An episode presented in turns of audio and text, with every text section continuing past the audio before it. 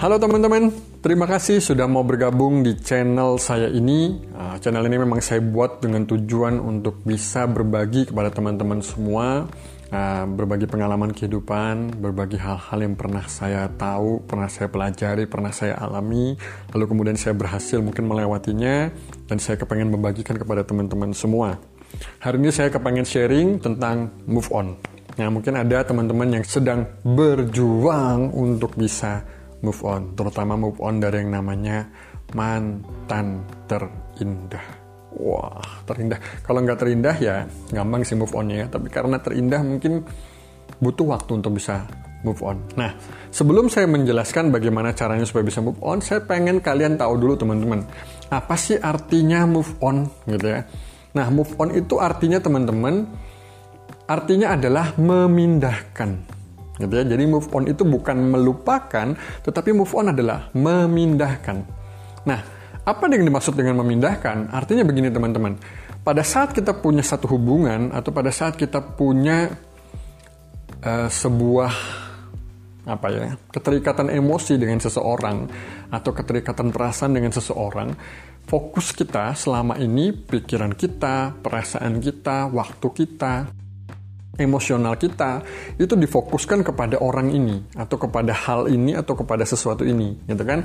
Lalu kemudian ketika mereka sudah tidak lagi bisa atau ketika dia sudah tidak lagi bisa bersama-sama dengan kita sudah tidak lagi bisa menjadi zona nyaman kita sudah tidak lagi bisa membuat perasaan kita ada di dalam perasaan yang tidak menentu itu ya kita mulai kacau, mulai hancur, mulai berantakan, mulai terpuruk kita merasa dunia kita berakhir, kita merasa kita uh, sulit untuk menjalani kehidupan ke depan tanpa kehadiran dia kembali. Betul kan? Gitu ya. Saya pernah mengalaminya, jadi um, saya cukup tahu perasaan itu. Gitu ya. Jadi momen itu adalah momen di mana kita membutuhkan yang namanya move on untuk kita bisa kembali kepada kehidupan kita yang sebelumnya atau kehidupan kita yang lebih baik. Gitu kan teman-teman? Nah, yang dibutuhkan saat itu adalah memindahkan nih fokus kita yang sudah berhari-hari, bertahun-tahun, atau mungkin ya berbulan-bulan gitu ya, kepada hal ini atau kepada orang ini, kita alihkan kepada hal baru atau kepada orang baru. Ketika kita berhasil mengalihkannya, berarti kita bisa mengatakan bahwa kita berhasil untuk move on. Jadi move on bukan melupakan, karena sangat sulit atau mungkin bisa saya katakan mustahil untuk kita bisa melupakan sesuatu atau seseorang yang sudah pernah mengisi emosi kita, mengisi pikiran kita, waktu kita yang bisa membuat kita berinvestasi emosi dengan banyak, gitu ya. Um, sulit sekali untuk kita bisa melupakannya, bahkan mungkin sampai kita tua nanti sulit untuk kita bisa melupakan pribadi ini. Tapi yang bisa kita lakukan adalah mengurangi kadar rasa kita terhadap orang itu. Itu yang disebut dengan move on. Jadi, kita tidak bisa melupakannya. Yang bisa kita lakukan hanyalah mengurangi kadar rasa kita terhadap orang itu. Lalu kemudian kalau kita sudah berhasil mengurangi kadar rasa itu, lalu kemudian mengalihkan rasa ini kepada orang yang baru atau hal yang baru, kita sudah bisa mengatakan bahwa kita sudah berhasil move on. Nah teman-teman, gimana nih caranya supaya kita bisa segera move on? Itu kan yang kita pengen, nggak pengen rasanya berlama-lama ada dalam kegalauan karena pada akhirnya kita tidak bisa produktif karena kita galau. Tenaga kita yang harusnya 100% gitu ya, kemudian berkurang jadi yang bisa dipakai cuma 60 sampai 70% karena 30%-nya isinya adalah galau. 30% isinya tenaga kita ini kita gunakan untuk bertahan supaya tidak galau. Akhirnya cuma 70% yang bisa maksimal untuk produktif. So, teman-teman, kita mulai. Gimana caranya supaya saya bisa segera move on? Yang pertama, nah, untuk kita bisa segera move on, yang pertama adalah upgrade diri kita. Oke, okay? upgrade diri kita. Itu yang pertama. Apa yang harus di-upgrade? Yang pertama adalah upgrade diri kita secara spiritual. Nah, sering kali ketika kita punya hubungan dengan seseorang, terlihatnya lebih rajin daripada sebelumnya. Terlihatnya lebih aktif daripada sebelumnya gitu ya wah baca kitab sucinya makin rajin ngingetin eh sudah waktunya doa nih sudah waktunya sholat nih sudah waktunya ibadah nih gitu ya. wah ngingetin gitu ya tapi sebenarnya secara kualitas kualitas hubungan kita sama sang pencipta sebenarnya nggak berkualitas kebanyakan. Tidak semua, tapi kebanyakan. Ya kan? Karena apa? Karena ada pemicu aja. Kalau pemicu ini pergi, hubungan ini langsung terasa banget. Wah, kacau, galau, berantakan, terpuruk. Karena orang yang punya hubungan dengan dengan sang pencipta dengan baik, dia tidak akan mengalami langsung downnya seperti itu. Karena hubungannya dia dengan sang pencipta berkualitas. Tapi karena hubungan ini sebenarnya termanipulasi dengan perasaan yang muncul seakan-akan wah jadi terlihat lebih rohani gitu ya. Tapi sebenarnya menurut saya tidak gitu ya.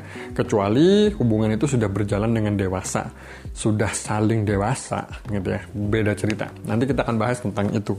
Nah, itu yang pertama, upgrade diri kita secara spiritual. Mulai lagi aktif membaca kitab sucinya, mulai lagi aktif berdoa, mulai lagi aktif dalam kegiatan-kegiatan kerohanian atau kegiatan-kegiatan sosial lainnya, gitu ya. Supaya hubungan kita dengan Sang Pencipta kembali dipulihkan, kembali diperbaiki. Karena itu akan menjadi kekuatan yang baru buat kita.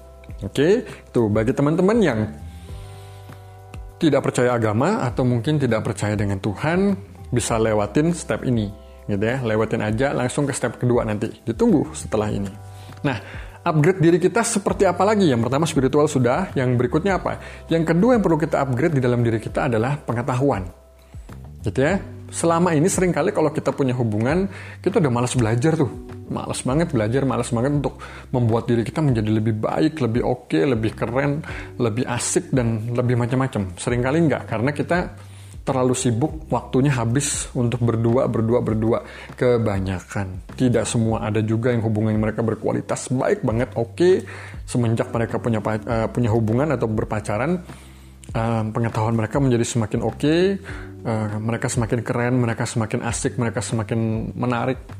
Banyak yang seperti itu. Tapi ada kebanyakan juga yang jadi dunianya sempit banget pada akhirnya, gitu loh. Jadi harus dilakukan adalah upgrade dirimu secara pengetahuan. Baca buku-buku, baca artikel, nonton video-video gitu ya, yang memberikan pengetahuan kepada kita, gitu ya, datang ke tempat-tempat yang membuat kita menjadi bertambah secara pengetahuan. Nah itu ya. Jadi itu yang pertama tuh upgrade diri secara spiritual dan upgrade diri secara ilmu pengetahuan. Oke. Yang kedua yang harus kita lakukan adalah cintai diri kita dengan cara yang terbaik. Tidak ada satu orang pun di muka bumi ini yang mampu mencintai kita sebaik kita mencintai diri kita. Oke, tangkap baik-baik ya. Tidak ada satu orang pun di muka bumi ini yang mampu mencintai kita sebaik diri kita mencintai kita. Mungkin ada yang ngomong, oh tidak, cinta ibu kepada kita tuh lebih baik. Hmm, sebenarnya nggak juga. Berapa banyak dari antara kita yang mungkin puas dengan cinta ibu kita ketimbang cinta diri kita kepada diri kita sendiri. Cukup banyak mungkin, ada mungkin yang puas sekali terhadap cinta ibunya, bisa jadi yang akur, tapi kan tidak semua mengalami itu. Nah, bagi yang tidak mengalami hal itu, atau mungkin yang tidak pernah merasakan kasih sayang orang tua, atau mungkin yang hubungan dia sama orang tua tidak begitu baik, nah mungkin ini bisa jadi salah satu solusi. Cintai dirimu dengan cara yang terbaik, karena tidak ada satupun orang di muka bumi ini yang mampu mencintaimu sebaik dirimu mencintai dirimu.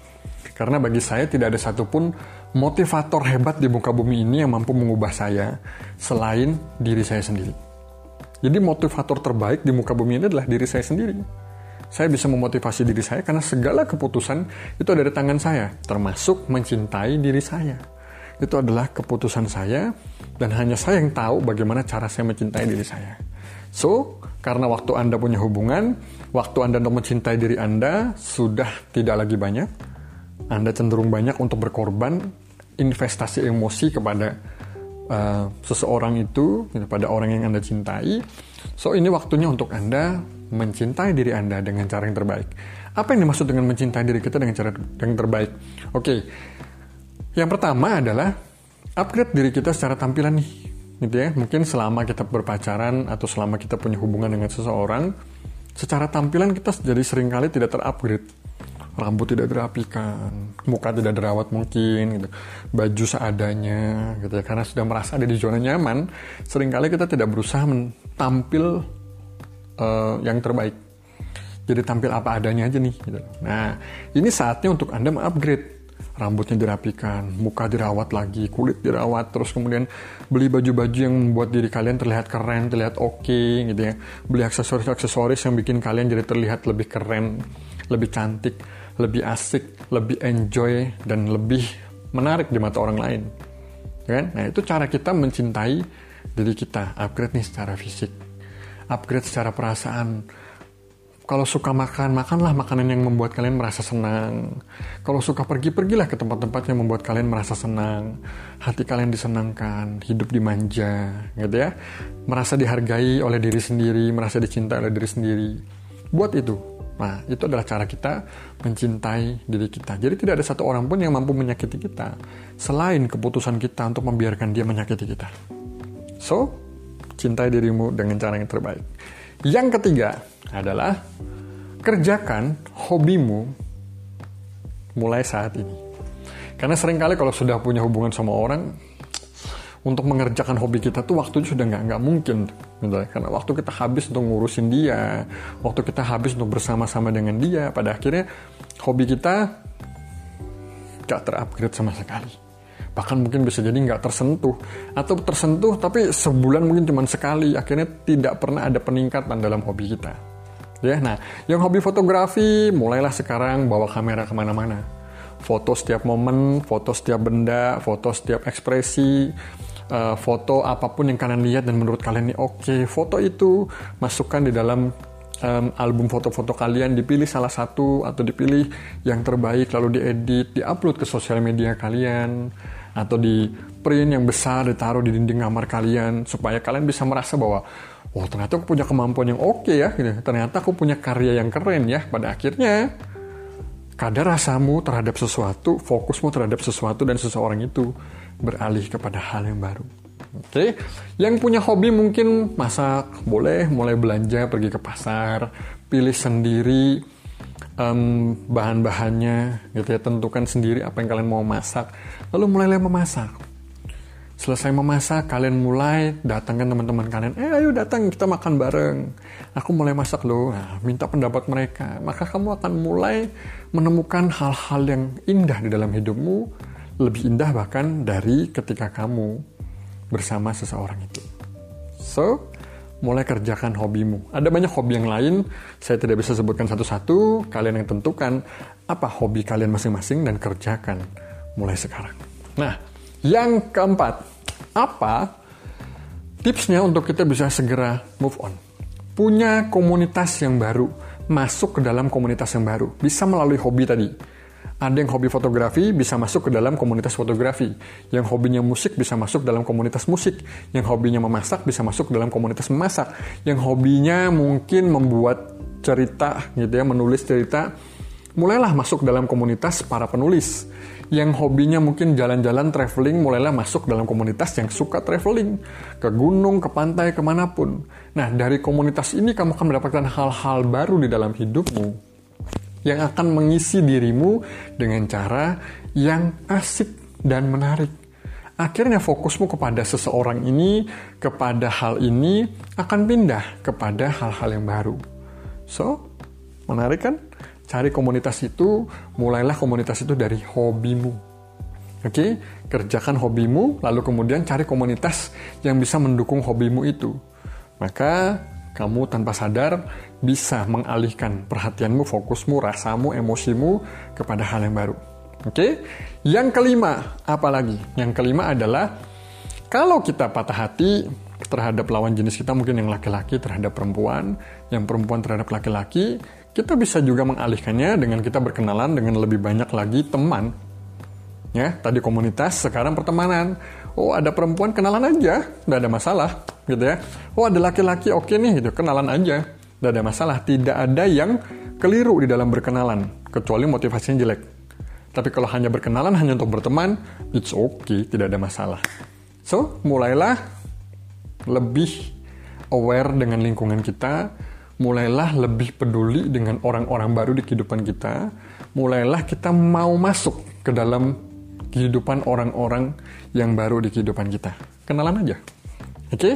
mulai berkenalan dengan siapa pun ketemu orang baru, jangan sungkan untuk mengulurkan tanganmu, perkenalkan dirimu, dan tanyakan siapa dirinya. Lalu mulailah berbicara, ngobrol, sampai kita kenal dan punya orang baru dalam kehidupan kita. Itu salah satu cara untuk mengalihkan perhatian kita kepada hal yang baru. Oke? Terus kemudian yang keenam, yang terakhir, oke. Gimana caranya supaya kita bisa segera move on? Saya sadar kelemahan saya apa.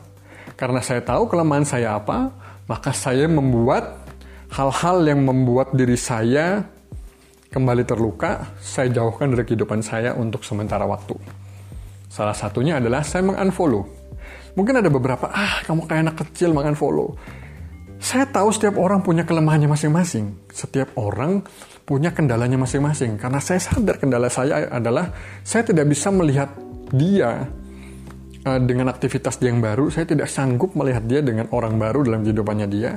Maka yang harus saya lakukan adalah saya tidak melihat dia dulu. Saya tidak tahu tentang dia dulu. Ya kan? Dengan cara apa? Kalau saya berteman di sosial media, saya matikan sosial media saya atau saya unfollow dia. Pilihannya cuma itu. Gitu kan?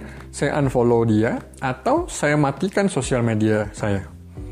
Nonaktifkan atau diaktifkan atau saya hapus sosial media saya. Tapi di era digital ini kalau saya tidak punya sosial media, kalau saya tidak hadir dalam sosial media, kalau saya tidak dapat sesuatu dari sosial media, saya yang dirugikan dong. Gitu kan? Maka pilihan saya adalah biasanya mengunfollow orang-orang ini supaya saya bisa segera move on. Supaya saya tidak lagi melihat aktivitasnya dia sampai hati saya pulih sampai pikiran saya pulih. Setelah saya pulih, setelah saya sudah bisa move on, saya kembali unfollow, uh, memfollow dia tidak ada masalah.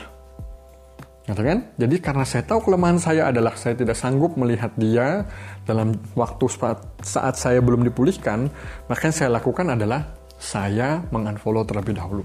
Tapi itu pilihan. Tapi kalau saya, saya mengunfollow terlebih dahulu. Kalau saya sudah pulih, saya akan follow balik kalau saya butuh. Kalau tidak, ya saya tidak akan follow.